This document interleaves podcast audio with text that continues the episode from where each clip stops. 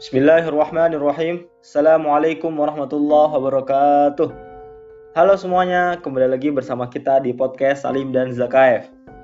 Insya Allah pada episode kali ini kita akan masih membahas mengenai keutamaan-keutamaan Abu Bakar As-Siddiq di atas para sahabat yang lain.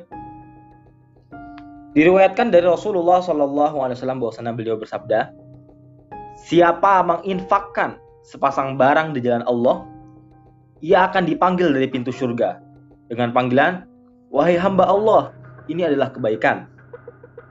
Kalau dia ahli sholat, ia akan dipanggil dari pintu sholat. Kalau ia ahli jihad, ia akan dipanggil dari pintu jihad.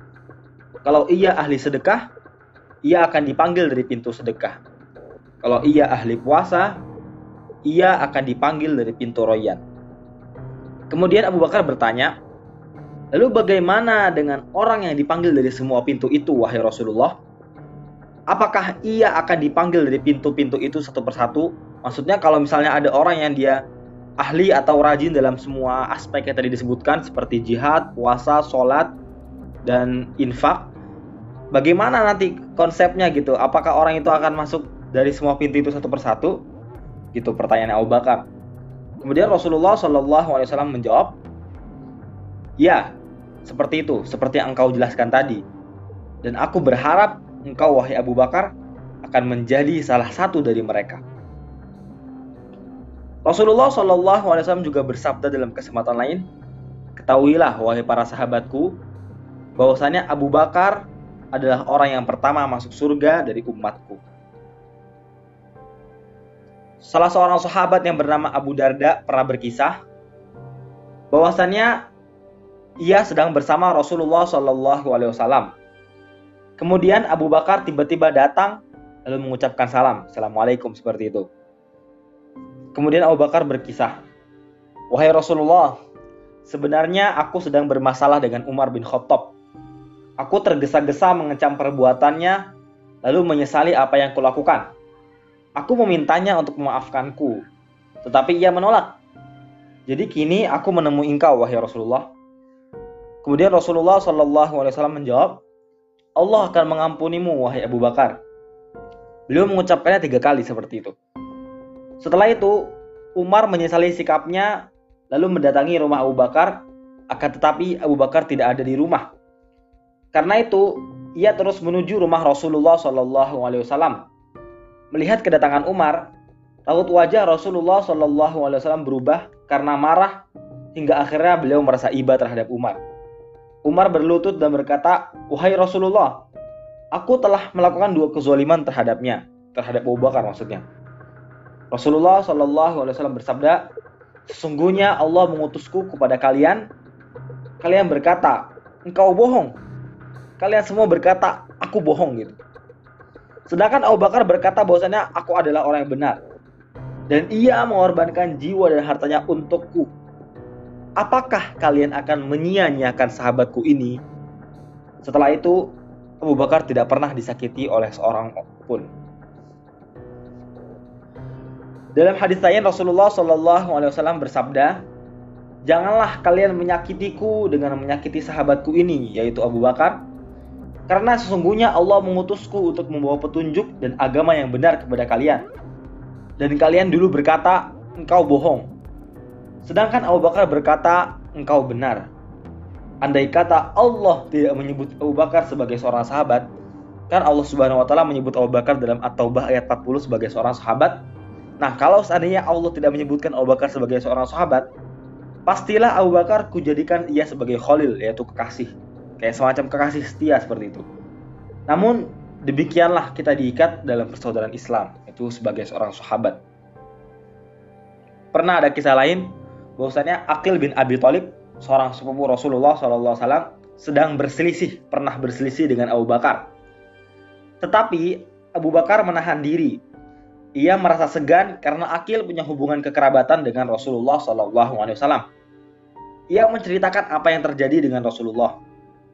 Rasulullah SAW berdiri di antara hadirin dan bersabda, Mengapa tidak kalian biarkan sahabatku tak terganggu apa urusan kalian dengannya? Demi Allah, semua pintu kalian terselemuti kegelapan kecuali pintu Abu Bakar. Sesungguhnya di depan pintunya bersinar cahaya. Demi Allah, kalian berkata kepadaku, engkau dusta. Tapi Abu Bakar berkata, engkau benar. Kalian menahan harta kalian, tetapi ia memberikan hartanya untuk membantuku. Kalian menghinakan aku, tetapi ia mengikutiku. Suatu ketika Rasulullah Wasallam juga pernah bersabda, Barang siapa memanjangkan pakaiannya ke tanah dengan sombong, maka Allah tidak akan memandang kepadanya pada hari kiamat. Lalu berkata Abu Bakar, Sesungguhnya sebagian pakaianku melorot, kecuali kalau kuikat, wahai Rasulullah. Rasulullah Wasallam menjawab, sesungguhnya engkau melakukan itu bukan karena sombong. Ada kisah unik lagi, yaitu persaingan antara Umar bin Khattab dengan Abu Bakar dalam masalah kebaikan ada kisah bahwasanya suatu ketika Rasulullah Wasallam bertanya di antara para sahabatnya kepada para sahabatnya, siapa di antara kalian yang puasa pada hari ini? Abu Bakar menjawab, aku wahai Rasulullah. Rasulullah bertanya lagi, siapa yang ikut mengantarkan jenazah hari ini? Abu Bakar menjawab, aku wahai Rasulullah. Rasulullah bertanya lagi, siapa yang sudah memberi makan orang miskin pada hari ini? Lagi-lagi Abu Bakar menjawab, aku wahai Rasulullah. Rasulullah bertanya lagi, lalu siapa yang sudah menjenguk orang sakit pada hari ini? Abu Bakar menjawab, aku wahai Rasulullah. Akhirnya Rasulullah Shallallahu Alaihi Wasallam bersabda, tidaklah semua perkara yang kusebutkan tadi dilakukan oleh satu orang, kecuali orang itu akan masuk surga. Jadi ini menggambarkan bagaimana kemungkinan Abu Bakar untuk masuk surga itu sangat besar. Karena semua perbuatan yang tadi sudah dilakukan, sudah disebutkan oleh Rasulullah SAW telah dilakukan oleh Abu Bakar As-Siddiq. Dalam kesempatan lain, Rasulullah Wasallam sedang menunaikan sholat subuh. Lalu setelah salam, beliau menghadapkan wajahnya kepada para sahabatnya, menghadap ke belakang seperti itu ke makmum, dan bertanya, Siapa di antara kalian yang puasa hari ini? Umar menjawab, Wahai Rasulullah, semalam aku tidak berniat berpuasa, jadi hari ini aku berbuka. Maksudnya nggak puasa seperti itu.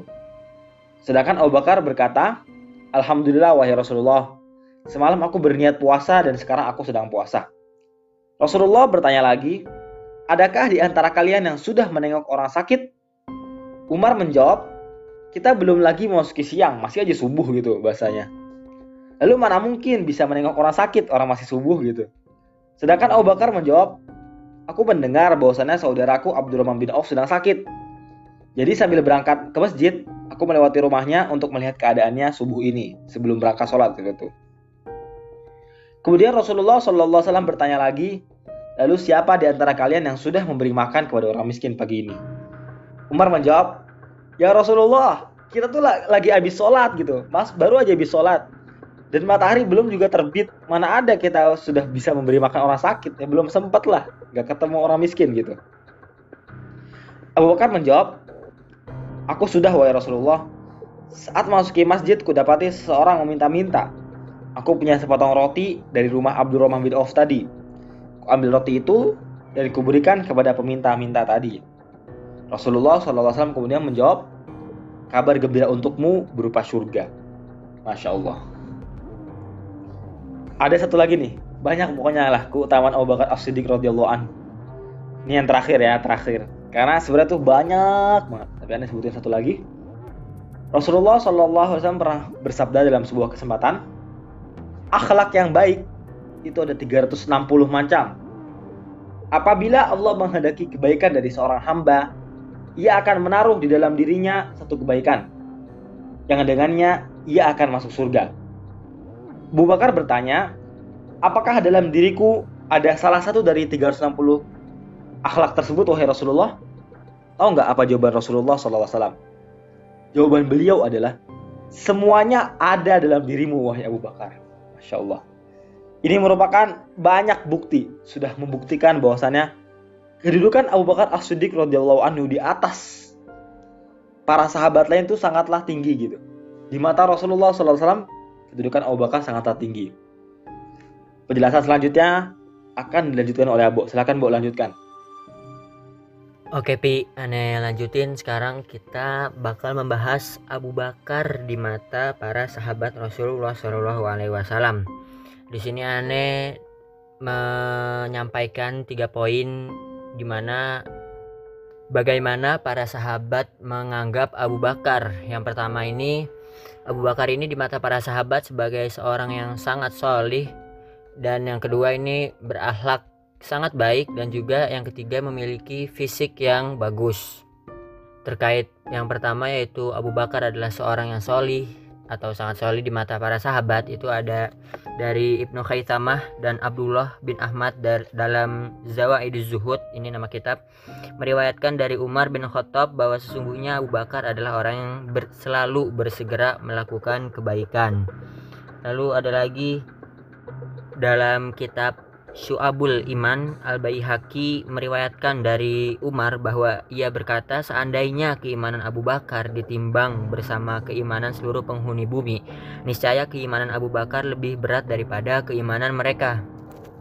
Lalu ada lagi dari Ibnu Asakir meriwayatkan dari Abdurrahman bin Abu Bakar As-Siddiq ia berkata bahwa Rasulullah SAW bersabda, Umar mengatakan kepadaku bahwa tidak sekalipun ia berlomba dalam melakukan kebaikan kecuali setelah eh selalu maaf kecuali selalu dikalahkan oleh Abu Bakar. Ini terkait dalil-dalil kenapa aneh bisa merangkum Abu Bakar adalah seorang yang solih atau orang yang sangat solih di antara para sahabat. Lalu yang kedua ada tadi ahlak karimah apa Abu Bakar mempunyai akhlak yang bagus di antara para sahabat. Ini ada dari Ibnu Asakir meriwayatkan dari Arabi bin Anas. Ia berkata di dalam kitab-kitab terdahulu tertulis Abu Bakar As-Siddiq itu laksana hujan di mana pun turunnya ia selalu mendatangkan manfaat. Lalu ada lagi dari Ibnu Sa'ad meriwayatkan dari Ibrahim An-Nakhai. Ia berkata Abu Bakar disebut Al-Awwah karena sifat kasih sayangnya yang begitu kuat. Lalu ada lagi di dalam Al-Kabir ada riwayat dari Abdullah bin Umar Al-Kabir ini nama kitab juga ada tiga orang Quraisy yang merupakan orang-orang yang paling baik paling kuat memegang prinsip dan amat baik budi jika mereka berbicara kepadamu, mereka tidak pernah mendustaimu. Jika engkau berbicara dengan mereka, mereka tidak akan mendustakanmu. Mereka adalah Abu Bakar As-Siddiq, Abu Ubaidah bin Jarrah dan Uthman bin Affan. Nah, itu terkait kemuliaan atau kebagusan akhlak Abu Bakar. Lalu yang ketiga ada keindahan fisik Abu Bakar. Dalam sebuah hadis riwayat Abu Nuaim, Umar berkata pula, sesungguhnya tubuh Abu Bakar jauh lebih harum daripada harumnya misk. Nah, jadi itu dalil-dalil yang aneh sampaikan terkait tiga hal tadi dan yang lainnya ada Abu Bakar ini juga diakui sebagai pemimpin dan sahabat pun ridho terhadap kepemimpinan Abu Bakar. Dari Imam Al-Bukhari meriwayatkan bahwa Umar bin Khattab berkata Abu Bakar adalah sayyid kami. Sayyid itu maksudnya artinya pemimpin di sini. Selain itu juga Abu Bakar adalah seorang sahabat yang pandai berorasi. Ibnu Asakir meriwayatkan dari Zubair bin Bakar berkata saya mendengar sebagian ulama berkata bahwa sahabat-sahabat Rasulullah SAW yang piawai dalam berorasi adalah Abu Bakar dan Ali bin Abi Thalib. Lalu ada lagi beberapa keistimewaan Abu Bakar yang dijelaskan oleh Imam Ad-Dainuri dalam Al Mujalasah Al-Mujalasah ini kitabnya dan Ibnu Asakir meriwayatkan dari Sya'bi katanya Allah memberi Abu Bakar empat keistimewaan yang tak dimiliki oleh seorang pun ia adalah As-Siddiq dan sebelumnya tidak ada orang yang bernama demikian. Ia adalah sahabat Rasulullah Shallallahu Alaihi Wasallam di dalam gua. Ia adalah teman beliau saat berhijrah dan ia diperintahkan untuk menjadi imam sholat saat Rasulullah Shallallahu Alaihi Wasallam masih hidup. Lalu ada lagi dari Ibnu Abi Daud meriwayatkan dalam Al Masohif dari Ja'far ia berkata bahwa Abu Bakar bisa mendengar Jibril memanggil Rasulullah Shallallahu Alaihi Wasallam tetapi tidak bisa melihatnya. Nah jadi Begitu gambaran Abu Bakar di mata para sahabat dan juga beberapa keistimewaan Abu Bakar. Mungkin episode kali ini cukup sampai di sini dulu. Kurang lebihnya mohon maaf. Jangan lupa di-share ke teman-teman kalian. Jangan lupa juga didengerin episode-episode sebelumnya. Ditungguin juga episode-episode selanjutnya.